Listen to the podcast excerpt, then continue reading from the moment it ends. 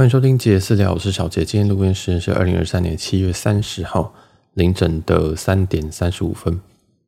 啊，现在是日本时间凌晨三点三十五分。我现在人在广岛，呃，也不知道为什么我今天明明就蛮累的，结果我刚刚吃了这个安眠药之后，我还是睡不着，所以就索性想说戴着耳机，用我的声音看看能不能把我自己催眠。这样，那我们就来录一集这个。呃，广岛的 Part One 这样，那广岛是在日本的偏南方，还不到九州这个地区。那这个地方的话，哎、其实大部分都是来吃什么牡蛎啊、广岛烧啊，然后看一看、喝喝咖啡，跟这个看这个原子弹的这个之前爆的这些遗址这样。然后它还有一个很有名的，在海外的一个，在应该说在岸边呢、岸边有一个这个神社哦，这个神社叫做，这神社叫什么？现在找那个神社，但找不到啊。岩岛神社哦，那所以这个大部分就是诶会来广岛，可能当大家会看那个东西这样。好，那我们这一集呢都不会讲到这些东西，因为这一集我现在正要要要努力的把我催眠当中，所以我就干脆讲这个，因为我今天才刚到而已。那剩下的东西我会把它放在 Part Two 或 Part Three 这样。那 Part One 就是我从呃台湾过来的一些经验，还有说那时候我怎么规划这一趟旅程。那首先。广岛，大家一听就知道说，哎，小杰我没有听过小杰会去广岛。小杰不是在东京，要不然就在大阪嘛。哦，那其实确实，我平常都只飞这个东京或大阪。但我今年其实想要来做一些别的事情，就是我想要来飞一些二线的城市。因为我发现，第一个是一线城市真的太贵了，那是贵不拉几，你知道吗？就是我我这样举好了，那广岛这边有一间 Crown Plaza，就是皇冠啊，在这个爱区旗下的。你知道他一个晚上多少钱吗？一个晚上只要一万一千块日币哦。那如果同一个集聚，如果你要在这个东京住的话，那可能是三万五，三万五日币。那当然这不能这样比，因为东京一定比较贵。但是因为我对东京已经就是也玩了很多次呢，也飞了很多次，所以就很想要向外发展这样啊。所以我应该之后都会有呃更多的这个算是诶。比较郊外的哦，那也可以，大家也可以推荐一下，可能在东京周围，大家或者是说，哎，不管可能在福冈周围，在北海道周围等等的，我觉得如果你有想听的，也可以来跟我推荐，或者是你觉得说你去过，你觉得赞赞赞，哦一定要推荐我的，这种也很好。好，那总之就是这个广岛是在之前这个万豪有一个活动哦，我知道听到这边有人想说，哦，你有讲那个很难的饭店集团啊，哦，没有，这边是简单带过这个这个起心动念是什么。首先，那个范那个万豪在之前有一个，他好像自己开了一个很像 Airbnb 的这个网站这样子。那他为了要 promotion，他他就寄出了一个活动，就是你只要住四晚，他就送你四万点万豪的点数。那四万点万豪点数其实现在限值大概是一万块台币哦，所以是非常非常的多。那那时候我身为君子的我，我就只订了这个广岛一间，我 我就只订广岛一间，但。听说这个有些人不是君子啊，他就订了好几间啊，那几间都是可以这种 online check in、online check out 的，所以也有人因此获得巨巨额的这个万豪点数跟访问。好，那没有，我就只订了一间，因为我也不知道，我也不那时候我也不知道说原来他可以一直刷啊。我这个人如果知道他是可以这样一直刷的，那我一定也是跟进把这个游戏刷爆。但是也没有，那就是我就只订了一间在这个 Hiroshima 的啊，就是在广岛，日本广岛这边。那看到广岛，想说哇，那也没什么办法啦。其实从广岛就是你要么就从福冈上来，你就搭到福冈，然后再搭这个呃新干线上来，或者是你直接直飞广岛。那也是因为在前段时间，我一直都不断在推荐这个 VS，然后就是维珍大西洋航空这样。那其实我老实说，我推荐真的都是我真心推荐。那我说推荐我都很，我有点害怕，你知道吗？因为我很怕我自己喜欢的东西。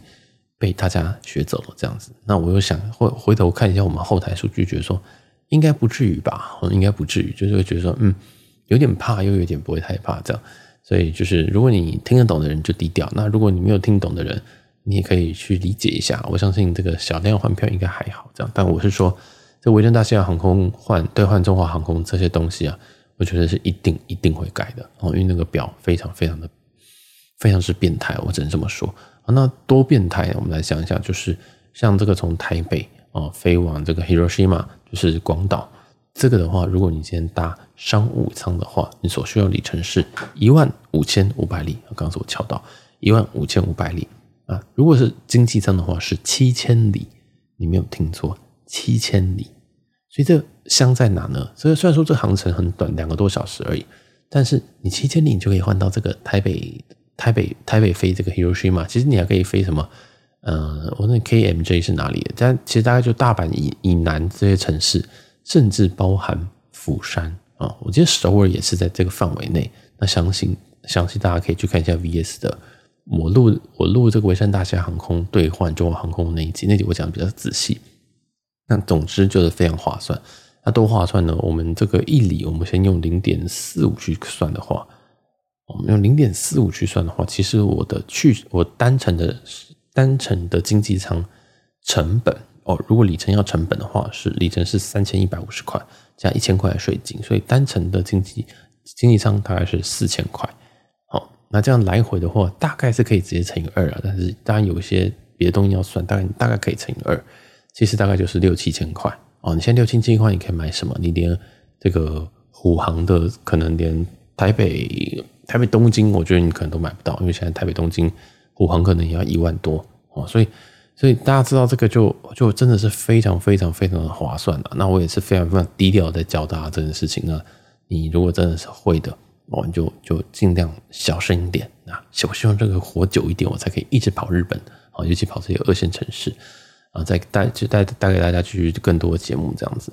好，那再来就是说，那回程呢？呃，应该说，我这次去程是搭商商务舱，回程是搭经济舱啊，所以去这个去程的商务舱就是一万五千五百里啊，乘以这个零点四五，那这样乘下来是不到七千块台币啊，不到七千块台币，那再加上税金可能就是一一千左右啊，所以就是不到八千块台币，你就可以做到单程商务舱。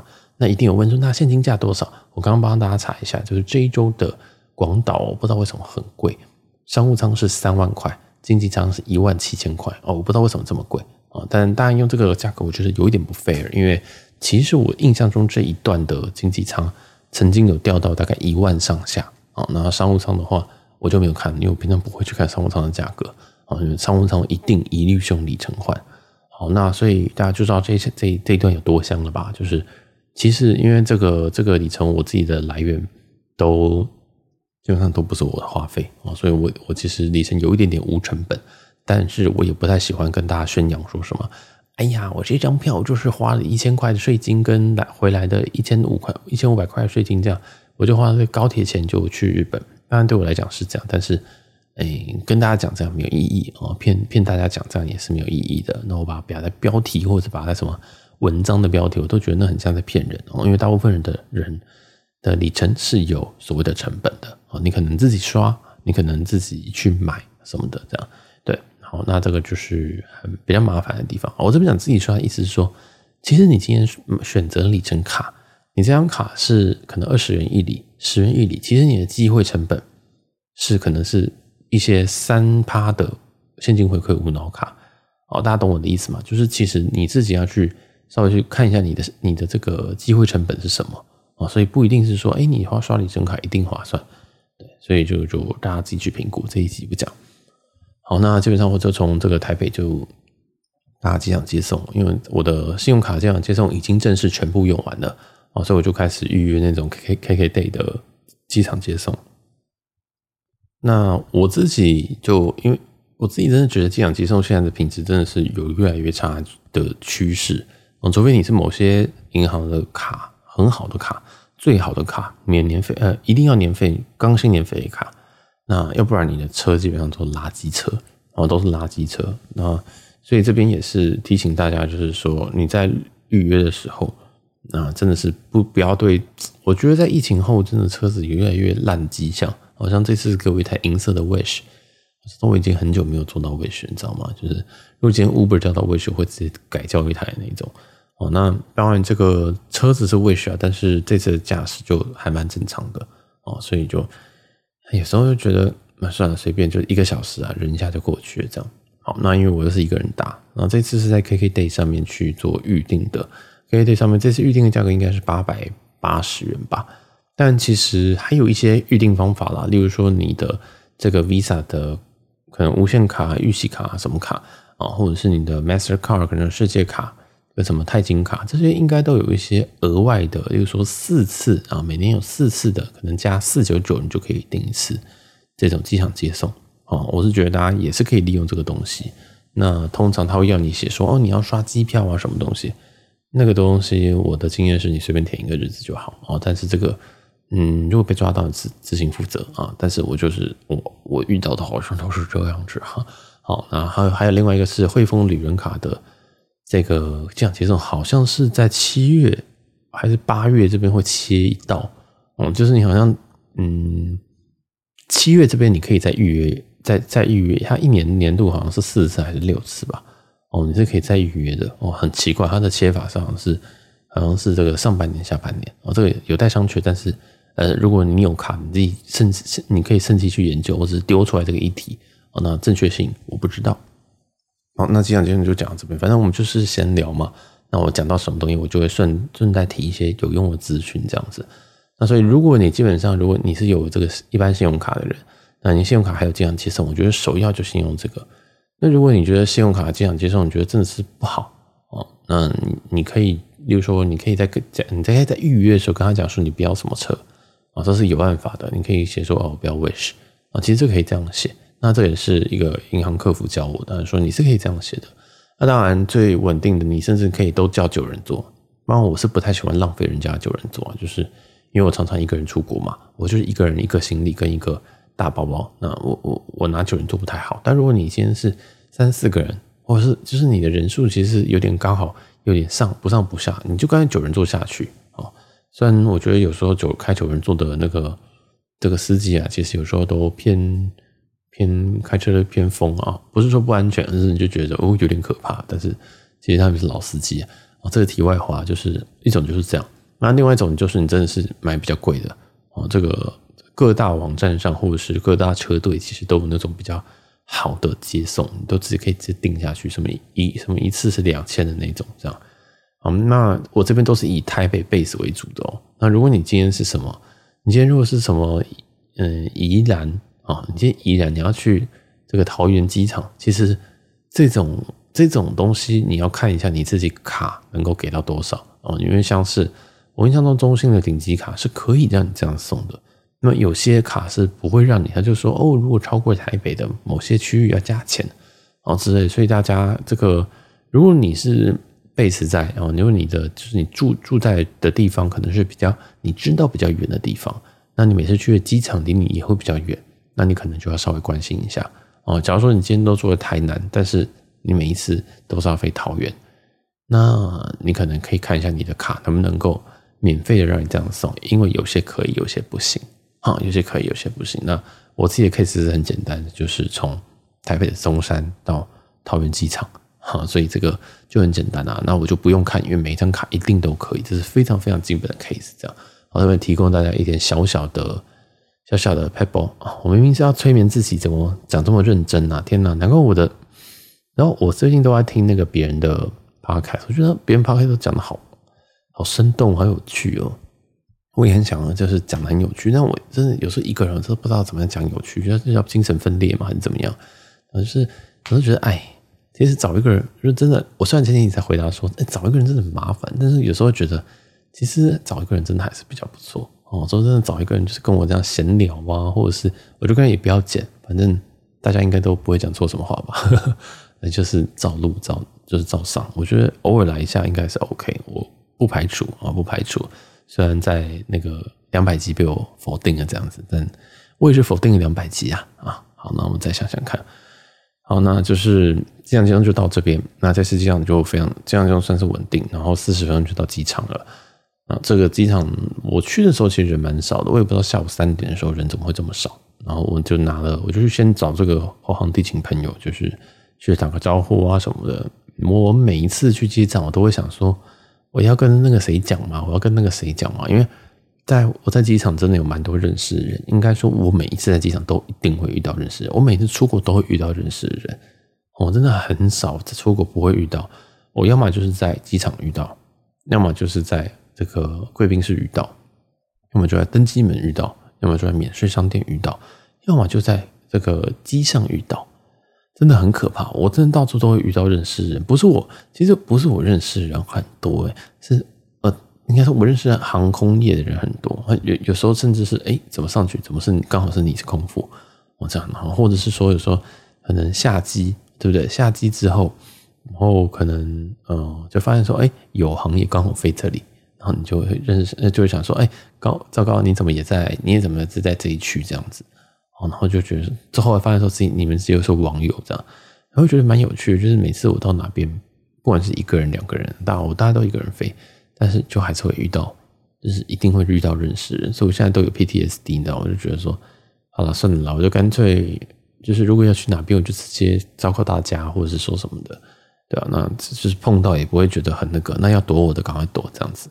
对，然后其实也没有什么，像我认识一些空服，他们也不会为我改班，也是蛮难过的。就就可能我不太缺赞扬性吧。好了，这个只是 just saying 好不好？开玩笑而已。嗯，就是其实我都非常非常喜欢遇到认识的人，就可以聊聊天。那能够帮他们就帮他们。如果他们需要赞扬性，他们需要呃我帮忙带一些东西，即使是即使是可能就是我可能需要从国外带回来或什么，都觉得很好。我都觉得，因为我真的觉得他们工作很辛苦。哦，就虽然说我的我的信箱到现在都还没有下网，还是觉得这些很辛苦。啊，我也觉得这些人，你这些朋友真的其实也帮我蛮多的。因为有时候像有些人有帮我，呃，就是看票啊，对不对？有些人会会告诉我说啊，你这一张大概候不候补在上啊，或者说呃，你这一个你现在这个 loading 有点高哦，或者是说，哎，你今天最好早点来啊。就其实大家都有一些互相帮忙的一个部分，或者说，哎，我帮你挂这个。我帮你挂这个快速的，我帮你挂这个头牌哦，或者说帮你挂这个行李牌，帮你往往上挂，就会早点行李出来，这样之类的啊。虽然大部分我都不需要，其实这种东西我大概都，你说找抓位置，这个我大概会，应该说我大概看得出，但我没办法看那么精准的，没有错啊。反但是就是说头牌这个，我基本上都是都会有这个商务牌，所以我就有时候会觉得说，其实他们还是很温馨，还是很愿意帮我，这种真的是感激不尽哦。而且有时候可能是要从。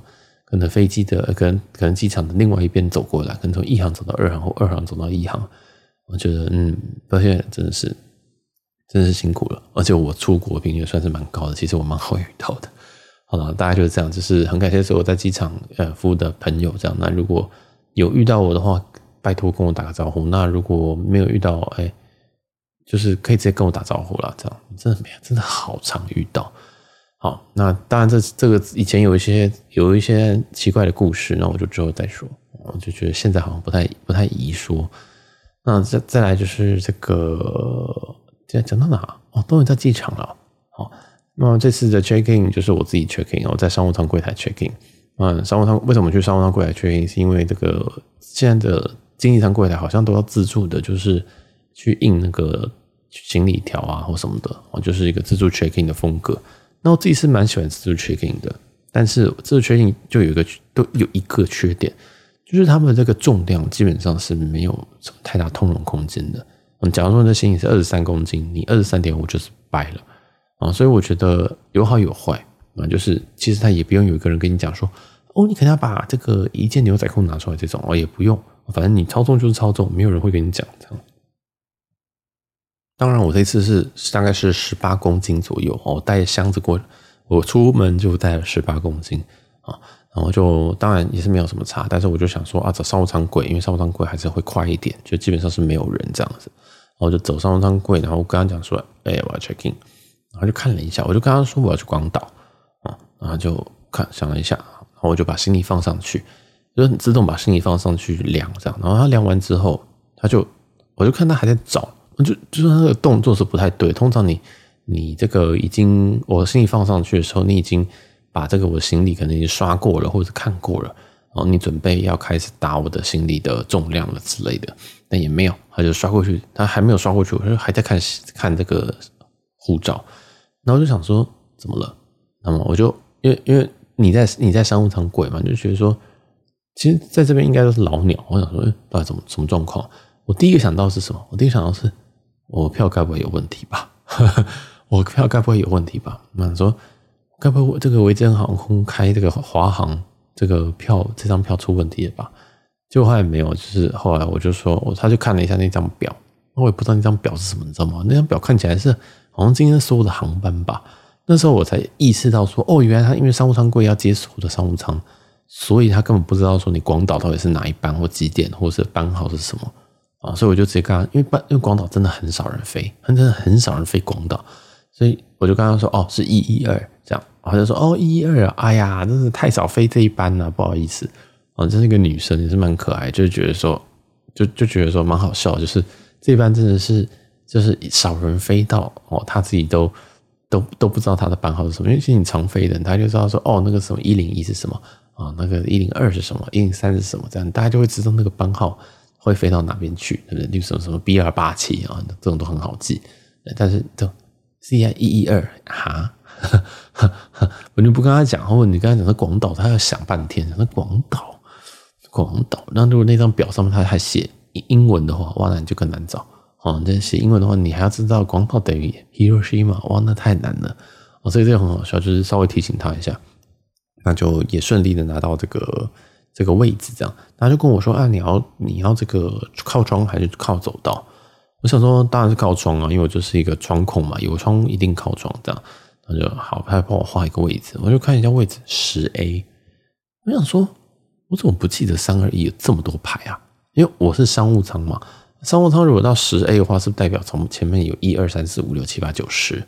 我想说，我不记得商务舱有这么多排啊！啊，就是我想说这个这个怪怪的这样。那我那时候也没多想，想说啊，大概这这个就很多人吧啊这样。然后我就我就去就进进安检啊，然后去贵宾室吃一下牛肉面啊，然后喝了哦，他们贵宾室有那个 Sapporo 的啤酒，我觉得这个还不错。那当然，他们有一些基础的饮料。当然，他们的他们饮料并没有像那个星源那么稀花，但是我觉得还是不错，我觉得还是不错，就是基本的雪，这么基本的这种雪碧、可乐那种汽水啊，都有这样子。那他们的餐我觉得也还可以哦，比我想象的好，非常的多。因为应该说以贵宾室来讲哦，这个他们的贵宾室比远比。长荣的好吃，长荣真的是很可怕，很像很像坐很像坐监狱还是怎么样，就是很像牢饭牢饭的等级。那我就拿着那个绿色的盘子，真的很像囚犯，我是很难吃，而且每一次都很难吃哦，非常非常的厉害。那华航即使是你今天哦不好吃，你还有牛肉面可以吃，但是我看华航这次准备的餐，在二航这边的这个贵宾室也都还不错啊，而且都还不错，所以我就觉得哎。怎么差这么多？哦，怎么差这么多？好，那就再回去到这个贵宾室吃完牛肉面之后，我就准备登机。那可是，在登机之前，我就想说，哎，我想要去这个，我想去买一个小南门，因为我就突然看到说，哦，原来二航哦，原来有小南门。那最近最近这个桃园机场被评是说，哎，它是前十，好像全国前十大好吃的机场吧。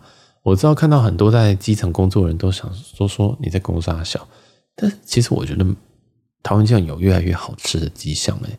就如果我今天在二航的话，如果今天在二航就是出境的话，我真的不会去贵宾室吃东西诶，除非我去 The Garden。但是 The Garden 以外的东西，你有小南门，你有那个什么牛肉面，你有麦当劳，有摩斯，有星巴克，有很多诶，那边外面有好多东西可以吃诶。我觉得说，哎，其实现在真的是二行算是蛮好吃的啊，二行算是蛮好吃，甚至如果你在一行，是不是要走过来吃算了？哦，那当然这有点开玩笑啊，但我自己是觉得真的东西整体是有变好。那当然他们在他们这边工作人可能不是这样子的觉得。好，那接下来就是我我就我就我就去买了这个小南门。我买了小南门，你知道那个他那个店员哦，那个脾气超差，我就跟他说我要什么什么什么，那他就说好。他也没有问我是内用还是外带，那就后来在做的时候呢，我就看到他差他差点要拿那个，他他差点要拿那个外那个内用的碗，我想因为其实我要离登机只剩下十分钟了，然后走到登机门大概五分钟这样子，就抓非常非常紧，然后我也知道说他做得完，所以就我就想说，然后，我要我改内我我改我我改外带，我改外带，我改外带这样，我就走过去跟他讲说外带，然后他也没讲什么话，哦，完全没讲话，就抓起一个外带的。碗，然后就开始做，做做做做做，然后盖起来，盖很大力之后，拿起来这样啪放在他那个桌子，他那个他那个碗是纸的碗哦，他纸的碗放在那个台面上，竟然还可以哐一声，我想说他手劲之大，他就这样，他就这样丢给我，我想说，我没有袋子，我刚刚想说，哦对，前面那个人有买袋子，我想说大概就是没有袋子，那也没有汤匙，然后我就拿着一个小南门，你知道吗？就是一碗小南门，就这样跑去登机门。我想说，是呀，这个我等一下怎么上飞机？我等下上飞机之后放哪边啊？对不对？就是其实商务舱当然有有些有些商务舱是可以有这种横的放的空间，因为它是一碗，它是一碗这个豆花，但是这个豆花大概是你手你手大概张开的这个大小，这个碗是大的圆形。它是一个大的圆形，它不是一个很小的圆形，可以随便乱塞或什么。而且它没有给我袋子，它可以有给我袋子，我可以勉强的就是塞在某个地方，或者是手握住什么的。我想说，哇，这样上机我到底我要怎么拿？我我要怎么起飞？我起飞我就要拿一个朵花，是不是？后来呢，后来我就进，我就就因为我刚好到的时候就是我登机，我是其实好像已经是我最后一最后一个要登机了。我上去的时候。然后我就拿豆花登机这样子，然后就跟我讲说：“李先生您好，您的位置是十 A。”然后走进去的时候十 A，我想说：“嗯，哦，商务舱只有八个位置。”然后我就看一下十 A，哦，十 A 就是我印象中的一 A，啊，就是第一个的第一个的靠窗位，就基本上就是很多人觉得是王位啦，就是就是最最前面的位置，但是它是从十开始。我说：“哦，原来如此，原来是这里，这里就是十 A。”好，好，OK，我就坐下去，我坐下去我就。遇到第一件事情就是豆花哦，那你知道这个商务舱你登机的时候，这个就会有空服人来说，哎，那请问李先生，你要喝的我们的饮我们的迎宾果汁是什么东西？这样，那呃，我比较常坐长荣，所以我不知道华航就讲一大串我都听不懂的东西，他好像就拿了一个果汁跟我说，你要不要喝果汁这样子，哦，他还蛮 chill，但是长荣话可能就跟他说，我们今天有这个呃香槟白呃香槟香槟白酒跟这个。冷压果汁，您想要哪一个？还是矿泉水、气泡水呢？这样之类的，然后就讲一些很明显的东西。但是这个华航这边就说：“哦，我们这个果汁这边给你一趟。”他说：“嗯，很 chill。”但我觉得也无所谓啦，也无所谓，因为你这时候你跟他说我要水，他也会给你。哦，就是也无所谓。那啊，然后但但有趣的来，他就说，他就看着我拿豆花，他就说要不要给你一个汤匙？你知道吗？他就在就在 greeting greeting 掉一半的时候，哎，要不要给你一个汤匙？我想说。哦，你觉得我现在要吃是不是？哦，但是我说哦，先不用，先不用，先不用。我只在想说我要放哪边而已。然后就跟我说，哦，这边可以放啊。然后他就把了一个地方，我以为他这边可以放是说，哦，这边没有地方可以放了，所以我帮你放在我那边。然后结果不是，他把这个小南门豆花放在我这个位置前面的一个很像抽屉的东西。哦，因为星宇的三二一 neo 是没有商务舱是没有这个抽屉的。哦，但他们这里有做这个抽屉，我觉得超级诡异的。那个抽屉是有盖子的，反正很好笑。反正我就就就看了，然后就看到他把它打开来，然后又把把我的豆花放进去，然后把它关起来。我想说，真的有够好笑。我说那有够好笑，很像是很像是你可能小时候你要偷藏什么东西在你的这个书包里面，对不对？你你就可能带带去上上课还是什么的，然后就把它偷藏在你的这个抽屉里面。你带去上班，你再带去上课之后呢，你把它放在抽屉里面，然后你可能就。很像会忘记那种感觉，你知道吗？就是你把偷偷放在里面，把一碗豆花放在里面。当然，它也不是违禁物，但是它也很危险。它里面都是糖汁，然后它真的会喷出来这样子。那当然，在起飞的时候，我就非常担心它的安危啊。但显然它还是没有事，因为我如果起飞的时候打开来看它的安危，那也更危险啊。反正总之就是它最后是没有事，我最后还是在这个航程当中把它吃掉。那就讲一下这个航程当中的这个饭好了。我是觉得华航的这一趟。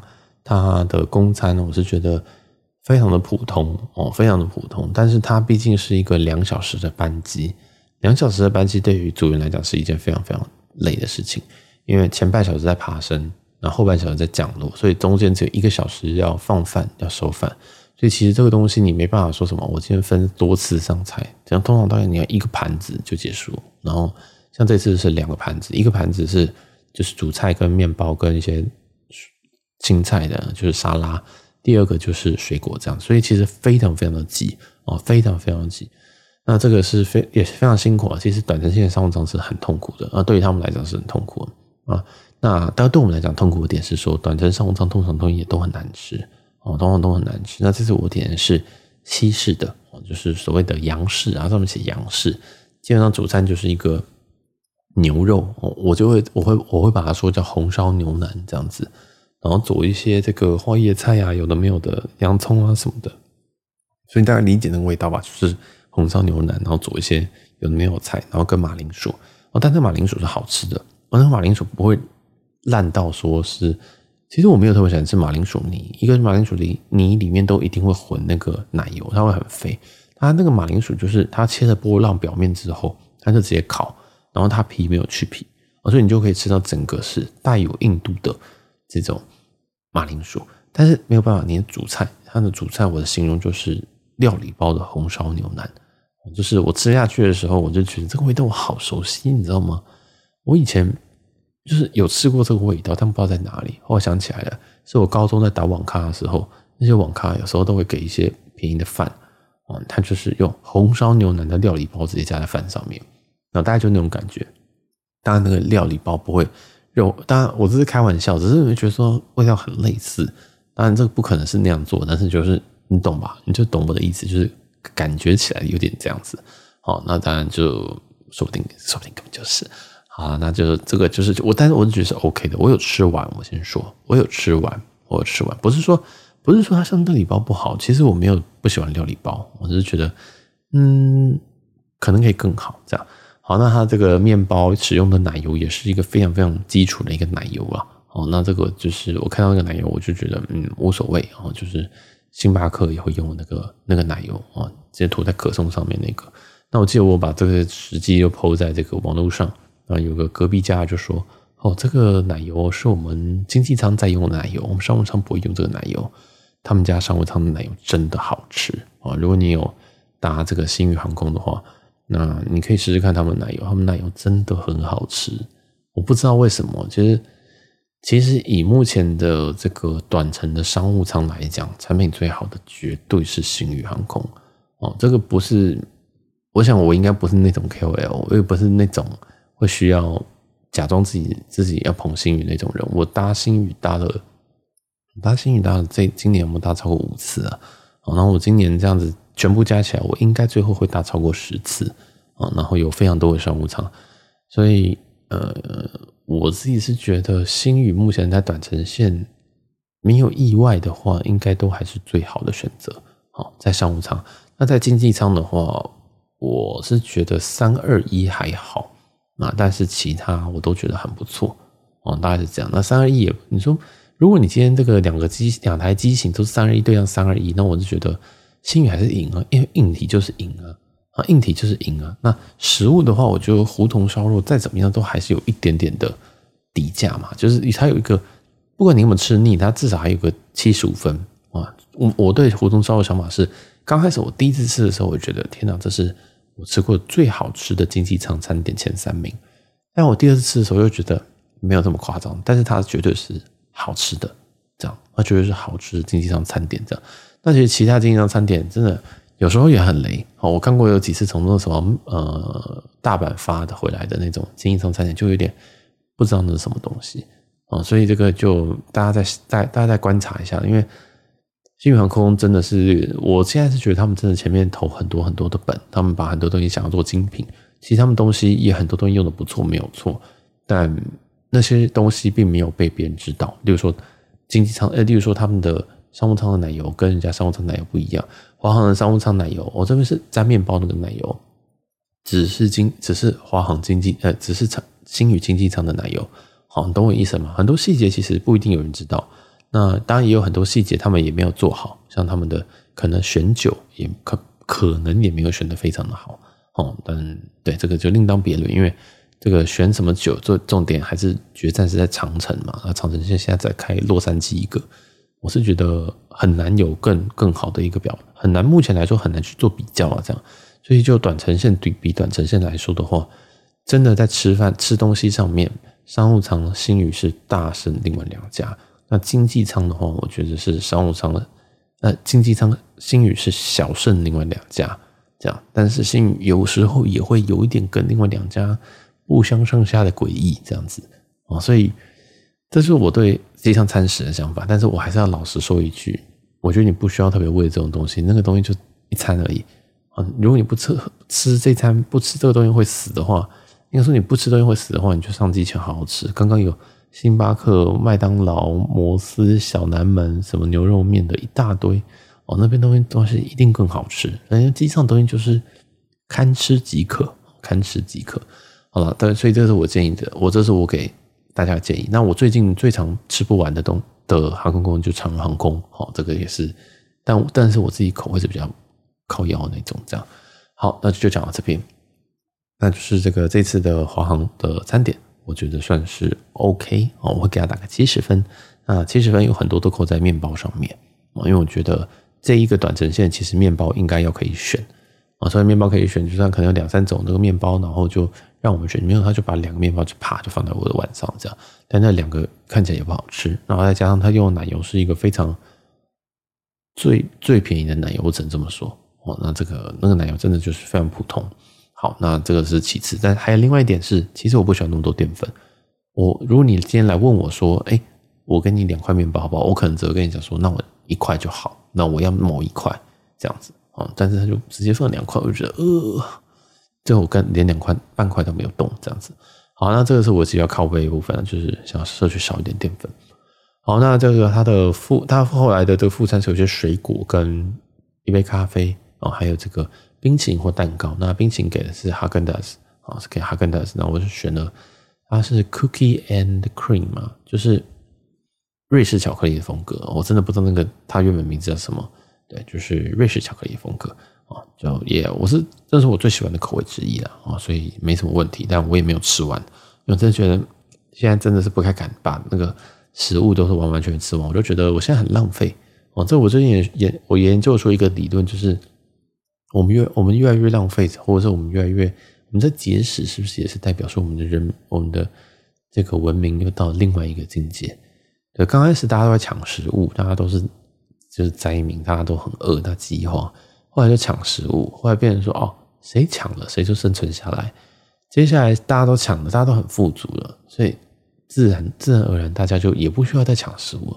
不用抢食物之后呢，那大家就开始哎，比较生活都过得很好了，就开始在乎自己的身材，那就可能会节食，可能会怎么样，挑好吃的食物吃，挑喜欢的食物吃。挑健康的食物吃，挑对自己有利的食物吃，所以就会进到这种我们现在有这种，其实我们现在这样吃的食物很浪费，对不对？你不觉得吗？但好像难以避免，好像难以避免，这样就是我们要见到这种好像生活太富足吗？啊，不知道，就是有时候在检讨自己啊，是不是？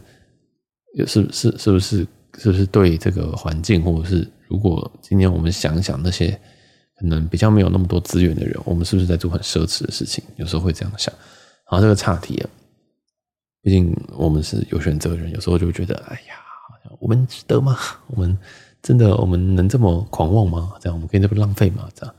好，那再那接下来就是，反正就这个，基本上这一趟就差不多。但是这一趟很有趣的是，这个，呃，因为这个华航的空姐啊，华航空姐在在商务舱是有两位比较年长的。那他一上机，其实我就会开始拍嘛。我是第一次搭这个华航的三二一，所以我非常期待他们三二的一些布局。那我自己习惯，我上机都会先拍一些记录。但我拍蛮快的，我大概会在三分钟之内就拍完哦。这有看过我拍饭店人就知道，我饭店大概是五分钟都会拍完。那我的飞机上面我是三分钟之内拍完。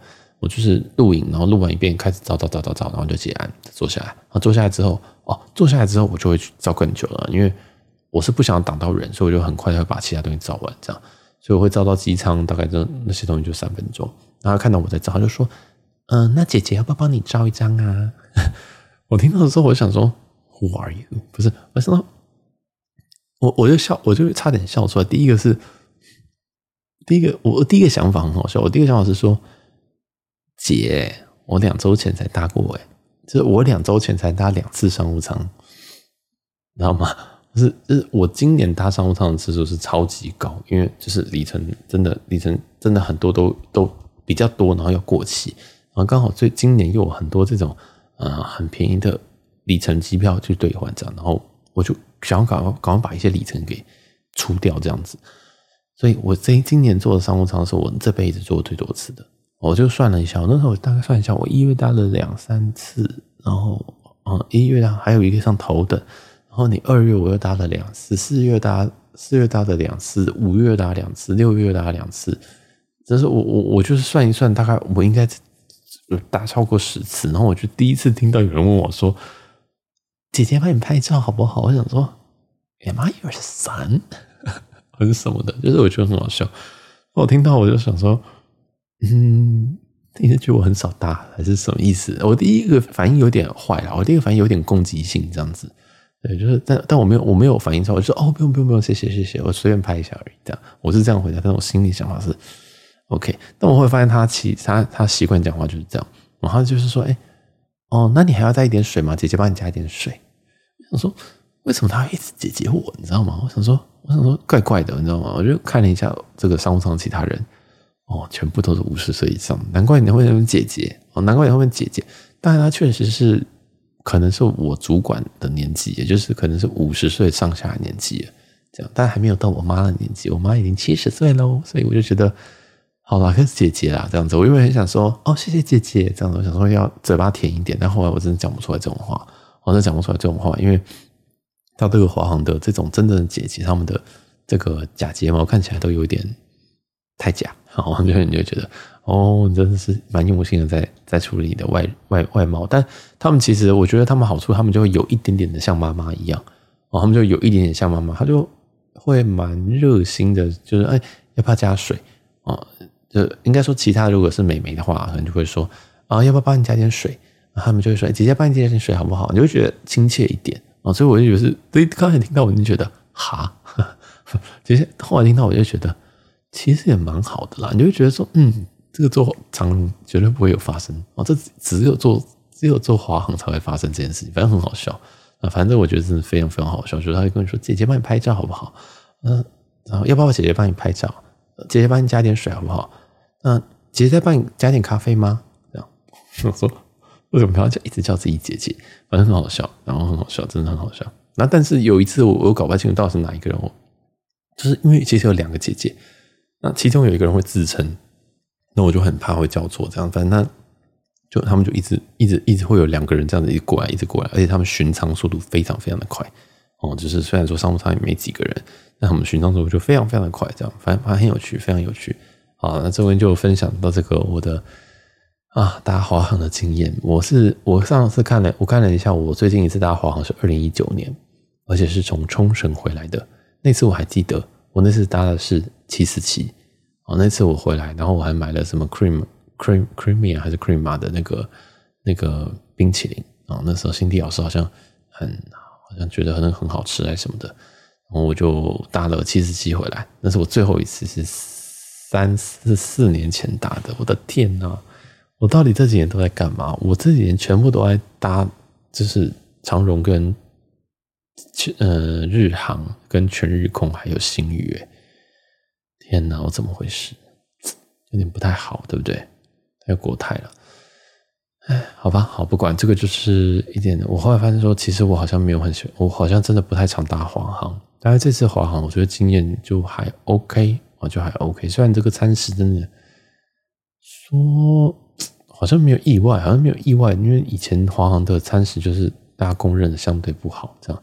好，那这边也顺便再跟大家讲一件事情，就是说这个其实新宇航空的餐，他们自己没有空出哦，啊，所以新宇航空的餐，二航的餐是由长荣这边做，一航的餐是由华善做，其实你就当成是跟华航一样的这个厨师，呃，这个这个这个团队去做，那你就发现说为什么会不一样啊？因为主要是因为成本的问题啊，如果你一个餐盒可以给到。两百块的成本跟一个餐盒可以给到三百块的成本，那出来的东西一定会不一样啊！所以说有人说什么啊？那是谁做的？那个是哦什么二行的是长荣做的，一行是华善做的。其实这个都不重要哦，不是说因为它是华善做，所以你要用这个华航上面机上的标准去检验这个新宇航空，不是都是钱的问题哦。也就是说，其实现在像现在这个长荣跟华航他们的机上餐食真的是非常糟糕的情况下。原因是什么？就他们花太少钱了，然后我们把这个的 cost down 掉了。嗯，就好像有一家这个长荣航空，它到现在机上的那个实体的实体的这个 menu 都不给耶，就你要点餐的时候是空服给你看，给你看一看之后，然后好点完之后就拿回去，这不会有哎，它也不会在这个什么荧幕里面，你知道吗？啊，不会在荧幕里面，这个他多低能啊！啊，有时候他可能给你看一看就就就。就要你点了，唉，而且上一次我去飞日本的时候，他还给错哦。当然，这个是这个是这个是别那个是他的小小疏失啊，然后给成回程的菜单这样子。对，就是你会发现说啊，这个真的是，其实最近真的是 cost down 到不行了。那尤其餐食这个是非常非常明显的哦。那也就是为什么像新宇的东西看起来就是一个比较好的产品，这也是原因之一。那即使你在任何一个你在你用其他家的这个厨房，也不代表说呃你会跟他一样难吃，一切都是钱的问题啊，就是这样。好，那这边也是提醒大家到这边还有什么？哦，那我们就下机喽。哦，这差不多我们就要准备下机，因为其实这趟大概就两个小时而已，所以其实也是非常非常无聊的航程。那其实也是两个小时的关系，我觉得很像在飞香港。真的就是吃一吃东西，然后睡一睡，然后刷个牙，然后其实我没有睡觉，我就把这个床，我就把那椅子降上去。然后那椅子的话是可以一百八十度平躺，但是因为我是这个我的身高大概是一百八，那它是卡脚的情况，哦，它有点卡脚。那这个在星宇的 A 三二一 Neo 也是有同样的情况。那 A 星宇的 A 三二一 Neo，我自己觉得星星宇的做的比较好，老实说。啊，星宇的 A 三二 Neo 的格局跟一些东西，嗯，我个人觉得比较喜欢。那华航这边的格局，我觉得唯一喜欢就是那个那个地方可以放豆花啊，因为那个地方可以放豆花的地方是它有一个门，你知道，就是你把豆花放进去之后，那个那个那个抽屉是有一个门可以把它关起来的。我印象当中星宇是没有这个门，好，但是因为我上一次搭星宇的三二一商务舱是他们开航的时候啊飞澳门那一次，所以。老实说有点久了，我之后会再飞，我不会之后的飞三三零跟三五零，好，所以嗯，之后再跟大家补这些心得啦。那希望大家会喜欢这种呃有的没有的分享，有点流水账，但是就大家到睡前故事听听。然后今天这一集语速比较慢，因为我在睡前，嗯、就就比较比较比较比较你知道晕一点，就会比较语速就会比较慢，大家可以斟酌的一点二一点二五倍一点五倍听这样。那也希望大家会喜欢这些。